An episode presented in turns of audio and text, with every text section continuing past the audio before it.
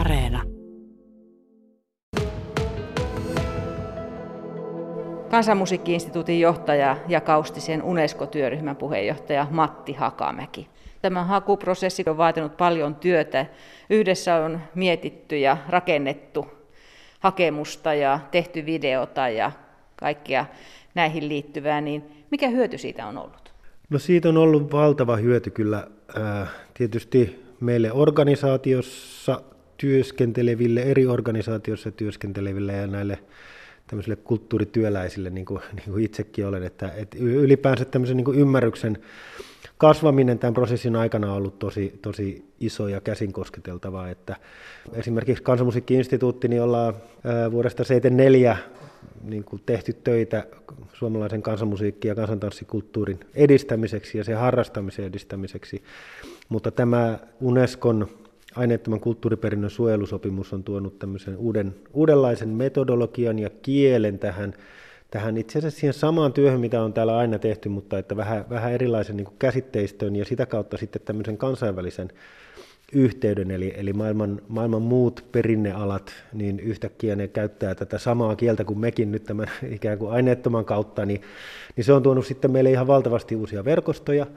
eli nyt lyhyesti ikään kuin asiaa, niin varmasti tämä niin kuin tämmöistä niin kuin ymmärrystä ja sitten verkostoja, että nämä on ollut kaksi isoa asiaa, mutta sitten myös semmoista niin kuin merkityksellisyyden tunnetta, että kyllä tämän muuta tietysti nyt sitten varmaan aika useat on herännyt, että mitä kaikkea tähän perinteeseen kuuluu ja minkä takia se on tärkeää sitä saattaa tuleville sukupolville ja minkä takia se on tärkeä osa ihmisten identiteettiä, eli tämmöinen niin kuin herääminen varmaan on tapahtunut monessa paikassa ja varmaan tulee vielä tapahtumaan myös tulevaisuudessa. Mikä hyöty tästä nyt on jatkoa ajatellen? Hyöty on varmaan näkyvyys ja tämmöinen tunnistaminen, eli asian merkityksellisyys tunnistetaan laajemmin kuin aikaisemmin. Joko seuraavat askelmerkit on suunniteltu valmiiksi odotetun päätöksentulon jälkeen? No itse asiassa kyllä, tietysti pitää olla aina seuraavatkin suunnitelmat valmiina, että nyt tietysti tässä on oikeastaan ollut jo jonkun aikaa, niin tämä tämmöinen niin tilanteen hyödyntäminen on ollut vähän niin kuin työpöydällä, eli tämä luettelointihan ei tarkoita, että sieltä tulee joku säkillinen raha viulunsoittotouhuihin, vaan käytännön hyöty, niin se pitää niin kuin hankkeistamisen tai hyödyntämisen kautta vähän niin kuin itse löytää. Ja tätä me ollaan tässä opeteltu ja sitten myös niin kuin benchmarkkailtu muita näitä kohteita, että mitä kaikkea niin kuin mahdollisuuksia tämä avaisi. Ja työtä tullaan tietysti sitten jatkamaan ja ihan konkreettisesti meillä on tämmöinen kaustisolaisen viulunsoiton suojeluohjelma tässä niin kuin tekeillä ja se on tarkoitus julkistaa tässä nyt sitten jossain vaiheessa vuodenvaihteen jälkeen ja myös sitten tietysti juhlistetaan vielä ihan tätä meidän itse asiaakin varmaan. Paljon tämän tyyppisiä toimenpiteitä on luvassa, mutta tärkeintä on tietysti se, että se soitto soi ja laulu raikaa ja ihmiset tanssii ja ettei tehdä asioista liian teoreettista myöskään. Eli että se ihan sama asia, mitä täällä on vuosikausia ja ehkä oikeastaan vuosisatoja tehty, niin se niin kuin se jatkuisi se käytännön työ, eli se on kuitenkin ihan ilman muuta se kaikkein merkittävin asia. Heli Siirilä, sinä olet kohtuullisen tuore kaustislainen. Muutit tänne vuoden 2019 alussa ja olet kotoisin Alajärveltä. Minkälainen se sun soittotausta on? No ihan lapsena soitin pianoa, mutta sitten tässä murrosiässä yläasteella se taas kuinka ollakaan sattui jäämään pois, ja tässä välissä en ole sitten soittanut ollenkaan. Ja sitten kun tuli tänne Kaustiselle, niin se alkoikin yhtäkkiä houkuttelemaan, että kyllä tässä nyt jotain pitäisi taas alkaa soittamaan. Minkälainen sinun kosketuksesi paikkakuntaan oli ennen tänne muuttoa? No se oli aika sillä tavalla etäinen ja vähän, että tällä seudulla asuu sukulaisperhe, niin sitä kautta vähän edes tunsi, että mitä täällä Keski-Pohjanmaalla tapahtuu. Ja sitten tuli syksyllä 17 työkeikka tänne, noin 5 kuukautta kestävä työkeikka. Ja se kauhistus? Se oli parasta, se oli mahtavaa. Eli kun taustalla oli kuitenkin se, että on pitkään haaveillut jo maalle muutosta, niin se oli semmoinen hyvä testi, että mitä se maaseutuasuminen onkaan nykyaikana ja minkälainen seutu tämä Kaustisen seutu sitten olisikaan. Minkä takia sä halusit maalle? No varmaan se, kun sieltä on kotoisin ja toisaalta työkseenkin koko ajan ollut maaseudun kehittäjä ja maaseutupolitiikkaa tehnyt työkseen, niin puhunut niistä asioista ja jotenkin koki siihen aikaan, että no eihän sitä nyt voi kauaksi työstää muuttaa, mutta sitten kun tuli se työkomennus puoleksi vuodeksi muualle, niin kun hoksas, että hyvänä aikaa, että tämä mun työ on semmoista, että sitä pystyy tehdä muuallakin kuin siellä kampuksella tai siellä kaupungissa. Elikkä Vaasan päässä? Vaasassa joo, ja edelleen olen sitten Vaasassa ja Vaasan yliopistossa töissä. Mikä se oli, että sä ajattelit, että se rohkeus löytyy, että sä lähdet täällä soittamaan? Kauhean moni kaveri sitten täällä soitti jotain, ja sitten kun kuuli, että on tämmöisiä yhteisharjoituksia, jonne saa vaan tulla, ja tavallaan kaikki on yhtä sitten tasa-arvoisia, ettei ole väliä sillä taitotasolla, että tuu vaan ja joo, kyllä sä opit ja kyllä sä tajuat, mitä siellä tapahtuu, niin se vaan sitten imaisi mukaansa. Ja kun on ollut festivaaleilla joskus asiakkaana ja sitten myös viime aikoina sitten talkoilemassa, niin sitten siinäkin on tullut vähän semmoista, että no hitsi, mäkin haluaisin jotain soittaa. No useinhan sitä sanotaan, että pienelle paikkakunnalle on vaikea päästä sisään, mutta miten sulla on käynyt? No mun mielestä tämä musiikkiyhteisö on semmoinen, että siihen on sitten helppo päästä mukaan, että on semmoinen kauhean mutkaton ja rento meininki siinä tekemisessä ja yhdessä harrastamisessa ja kyllä tavallaan täällä ymmärretään tai nähdään tai koetaan, että se talkoilukin on tärkeä osa tätä, että tämä perinne tai tämä tekeminen jatkuu. Talkoilemiseenkin on semmoinen rento ja mutkaton tunnelma. Täällä sä oot oppinut tämmäämään, niin annapas nyt vähän tämmäyssoundia siellä. Joo, eli täällä on tätä paikallisen Konsta Jylhän kappale Kruunu Marianan Polskasta alkusointuja.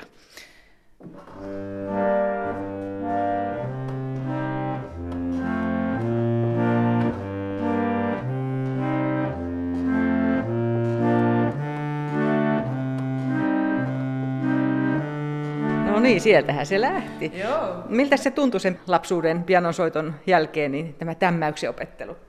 No sehän vähän yllätti, että tavallaan kädet toimii toisinpäin, että täällä oikea käsi tekee niitä, mitä on tottunut tekemään pianolla vasemmalla ja sitten päinvastoin. Mutta sitten se oli myös mukavaa, eli oppi äkkiä soittamaan. Sehän täällä oli jotenkin hauskaa, että kun jos syyskuussa kävi ensimmäistä kertaa soittamassa, niin lokakuussa oli jo ensimmäisellä yhteiskeikalla. Niin täällä niin hyvin äkkiä tuupataan siihen, että kun on monta soittajaa, niin siellä sitten mahtuu olemaan semmoisia ensikertalaisiakin aina, että se ei niin kuulu sitten, jos siellä tulee jotakin hiljaisia hetkiä tai vähän hutilyöntejä. Ja onhan tämä myös semmoinen harrastus, että jos festivaaleille menee esiintymään, niin yleensä sitä suoraan sitten päätyy pääareenalle. Eli kun on näitä yhteissoittoja, yhteisesiintymisiä, niin siellä sitten on lava täynnä väkeä, niin aika harvassa paikassa sitä sitten suoraan päälavalle työnnetään. Oli sitten soittaja, tanssia tai laulaja. Minkälainen ajatus sulla nyt tämän lyhyen kaustislaisuuden aikana on kehkeytynyt tästä kansanperinteen ympärille tulevasta kulttuurista?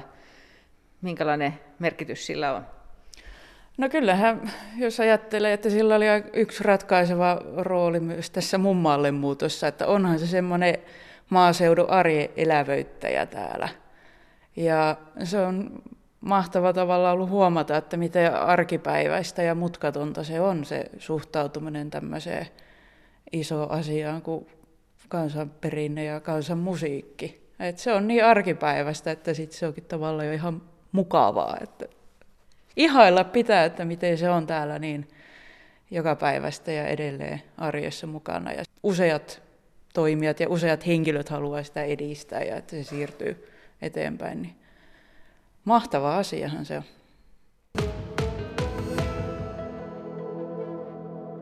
Arto Järvelä, sulla on siinä nyt viulu kädessä ja kun aina puhutaan, että se on niin tunnistettava se kaustislainen kansanmusiikki, niin kerropa nyt oikein esimerkinomaisesti, että miten se joku muu kansanmusiikki poikkeaa nyt sitten, kun sen soittaa kaustislaisittain?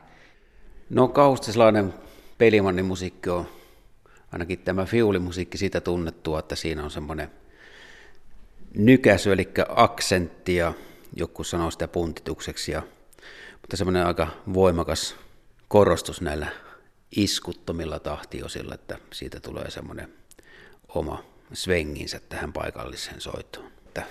Että kuulee, että Perhojokilaaksossa ollaan, kun tämmöistä aksenttia on siinä soitossa.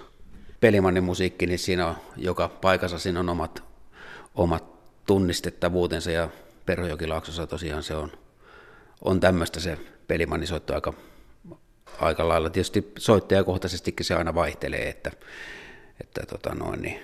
sitä ei voi yleistää, että kaikki pelimannit soittaa vähän omalla tyylillänsä, mutta tämä aksentointi on semmoinen, mistä yleensä tunnistetaan tämä Perhojokilaakson perinne.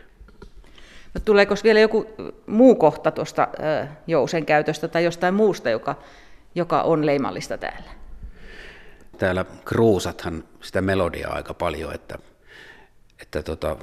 muuhalla se saattaa olla aika suorakin se kappale, mutta täällä on niinku kyllä sitten laitettu sen runkomelodia ympärillä aika paljon sitä maustetta ja höystettä, että semmoinen melodioiden kruusailu on mun mielestä semmoinen myöskin erittäin tyypillinen piirre kaustislaisessa soitossa. Onko harmonisoitossa sitten täkäläisittäin eroja? No siinä on ihan kanssa soittajakohtaisia eroja, että siinäkin joku käyttää enemmän laajempia ja enemmän sointuja, mutta että semmoinen perinteinen 1-4-5 tämmäys niin on ihan yleistä, ja tosiaan se harmoni on aika leimallinen säystyssoitin täällä kaustisella varsinkin. Että. Kansanmusiikkiyhtye Tallarissa soittavat Esko Järvelä, Arto Järvelä, Katri Haukilahti ja Sampo Korva. Esko, sä oot opettanut kansanmusiikkia ja soittamista, niin miten helppoa on opettaa kaustislaista kansanmusiikin soittotyyliä verrattuna, jos soittaisi ihan tämmöistä yleissoittamista? No sitä on aika hankala opettaa, kun siihen sisältyy niin paljon kaikkia tämmöisiä mikrotason finessejä, mitä liittyy tähän puntitukseen ja kruusaukseen, mistä nyt Artokin tuossa jo aika paljon jutteli, eli tämmöiseen koristeluun ja muuhun. Ja tietysti niin kuin senkin takia sitä on hankala opettaa, että kun se on itsellä niin selkärangassa, kun on kasvanut soittaa en sitä musiikkia, että ja sen tuntee niin tarkoin, että miten sen saisi ikään kuin puettua sanoiksi myöskin, koska se on vähän ollut semmoista musiikkia myös, mitä ei oikeastaan tarvinnut edes kauheasti ajatella. Sitä on vaan aina soitettu. Mitenkäs helposti täkäläinen musiikki on pantavissa paperille ja on opittavissa sieltä? Arto? No se kansanmusiikin paperille laittaminen on vähän semmoinen kaksiteräinen miekka, koska toi nuotinnus on tehty lähinnä klassisen musiikin tarpeisiin, ja pelimannella on ihan oma tapansa tuottaa sitä musiikkia. Sitä on vähän hankala pistää sinne nuotelle, että jos nuoteista rupeaa sitä kaustilasta tyyliä oppihan, niin se on aika mahdotonta, että siinä on niin paljon kaikkea finessiä, mitä pitäisi ohjastaa niin paljon, että siitä paperista ei pysty enää lukia sitä mitään. Te olette kansanmusiikin ammattilaisia, niin milläs mielellä te nyt sitten näette tätä Unescon listautumisen merkitystä? Mites Sampo? No onhan tämä mahtavaa, että tämmöinen kansanmusiikkiperinne, ihan mikä tahansa kansanmusiikkiperinne saa tämmöistä huomiota. Ja tämä on hienoa, että täällä kaustisella nyt tässä ollaan järjestäydytty näin hyvin, että saadaan nyt tätä kaustislaista viuluperinnettä ja kaikkea, mikä siihen liittyy, nostettua tällä tavalla esiin. Minkälaisena paikkana te näette kaustisen, jos täällä ei olisi kansanmusiikkia? Miten se olisi muuttanut teidän elämää? Arto? Siitä on nyt vähän vaikea kyllä kuvitella, että semmoinen tilanne olisi ylipäätänsä olemassa, että kyllä se niin kuin päinvastoin, niin se on täällä just kummallista, että sitä musiikkia on niin kuin kuullut ihan klubusta asti, että, ja se on niin kuin tavallaan ollut koko ajan osa elämää, halus sitä tai ei, että sitä on onnistunut kuulehan niin kuin koko ajan, ja siihen tämä varmaan myöskin hyvin pitkälle perustuu tämä Unesco-listaus, että täällä tosiaan on säilynyt se perinne sillä lailla elävänä koko ajan. Että ja myöskin samahan se on joka paikkakunnalla, että ennen vanhaa se musiikki on niin kuin tuotettu kotona, mutta täällä se on vaan niin kuin säilynyt jollain lailla voimakkaammin kuin monella muulla paikkakunnalla. Onko koskaan teille kenellekään tullut sellaista tilannetta, että on tullut sellainen esto, että nyt mä en halua olla missään tekemisissä kansanmusiikin kanssa, mä en halua kuulla edes tällaista musiikkia koskaan? Ei ole tullut. Eipä juuri. No ei ole vielä tullut semmoisia tilanteita kyllä vastaan. Kyllä välillä festareiden jälkeen sillä saattaa olla vähän korvat väsynyt, että pieni paussi on paikallaan. Siinä on se, siinä totta, kyllä siinä on semmoinen pieni hetki aina. Miten se on, vahvistaako tällainen UNESCO-meriitti jotenkin paikallista itsetuntoa? Minkälainen merkitys te ajattelette, että sillä on täällä? Voisin kuvitella, että sillä on erittäin suuri merkitys, että nostetaan esille tämmöinen osa-alue, ja sille tulee todennäköisesti olemaan suuri merkitys koko Perhojokilaaksolle, että Unescon listaus on kuitenkin semmoinen, että sitä luetaan joka maassa, että automaattisesti todennäköisesti turismi lisääntyy ja enemmän saa huomiota tämä paikallisperinne tässä jokilaaksossa. Että mä oletan, että se tulee olemaan aika moinen puustaus. Joo, ihan samaa mieltä. Tietysti on sitä mieltä myös, että varmaan niin kuin ainakin nämä ihmiset, ketkä nyt on ollut jo tähän astikin tekemisissä tämän kansanmusiikin ja kaiken tähän viulunsoittoon liittyvien ilmiöiden kanssa, niin varmasti tulevat saamaan vielä niin kuin lisää puhtia sitten tähän omaan harrastamiseen tai ihan ammattimaisenkin tekemiseen. Mutta sitten toivoisin tietysti, että niin kuin kaikki muutkin ihmiset niin kuin huomaisi tämän ja ymmärtäisi tämän vähän paremmin. En mä itsekään oikeastaan tajunnut tätä koko ilmiötä kovin hyvin ennen kuin vasta siinä vaiheessa, kun muutti pois Kaustiselta ja näki tätä vähän niin kuin toisesta perspektiivistä. Tämä on todella, todella ainutlaatuinen juttu. Tämmöistä ei ole missään muualla Suomessa. Ja niin kuin on varmasti semmoisia niin brändityöryhmiä ympäri, niin kuin Suomen löytyy kaikista kunnista, jotka pohtii, että voi kun meillä olisi jotain tollasta. Niin se olisi, niin kuin, että siitä niin kuin maksettaisiin miljoonia. Ei tätä niin kuin voi rahassa tietysti mitata edes. Että kyllä nyt niin kuin tajus, että tämä on tuolla, kun sitä katteli tuolta Etelä-Suomesta, että jopas nyt jotakin. Toivottavasti muutkin tämä ymmärtäisi pikkuhiljaa.